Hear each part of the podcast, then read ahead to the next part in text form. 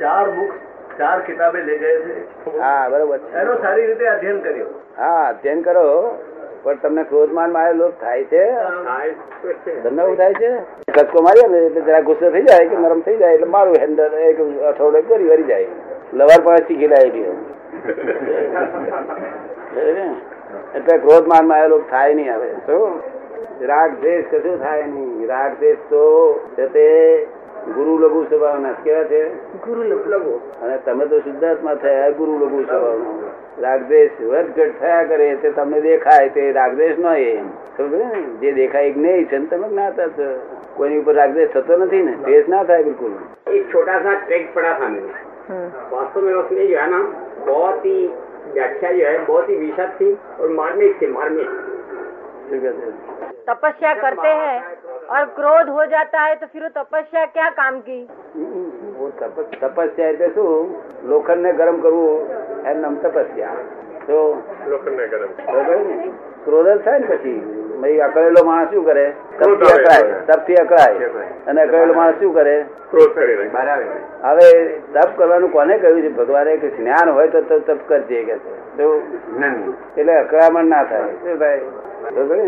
એટલે તમારે તપ કરવાનું જ છે આપણે આ બધું જ્ઞાન આપ્યું છે એ બધાને જ્ઞાન દર્શન ચારિત્ર ને તપ પણ આપણો બાહ્ય નહીં.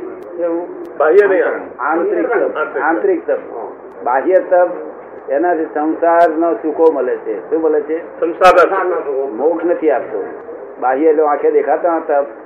તે મોક્ષ આપે નહીં. એ સંસાર નો સુખો ને આપે. શું આપે? અરે આંતરિક તપ એ મોક્ષ આપે. તો એટલે તમારે જ્ઞાન દર્શન ચારિત્ર તપ બધા અંતરના છે. તમે પૂર્ણ સંયમધારી છો. કેવા છો? પણ આંતરિક સંયમ છે બાહ્ય સંયમ નહીં.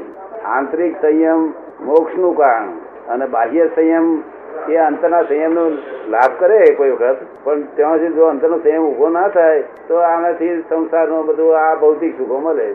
આ જે બાહ્ય સંયમ જ છે આ બધા. તો સાધુ પૂજન કહું છું આવી રીતે સમજ પાડી કે તમને સંયમી આ સંસ્થાના લોકો કે? જ્ઞાની પુરુષ તમને સંયમી કે?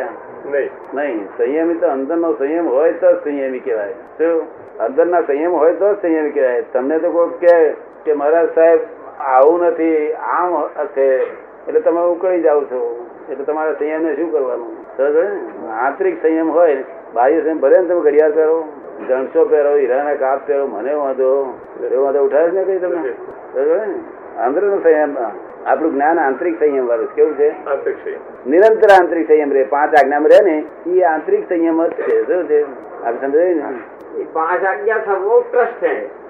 પાંચ આજ્ઞા હોય એ સર્વોત્કૃષ્ટ છે. પાંચ આજ્ઞાઓ સર્વોત્કૃષ્ટ છે હા બધા શાસ્ત્રો નો સાર છે.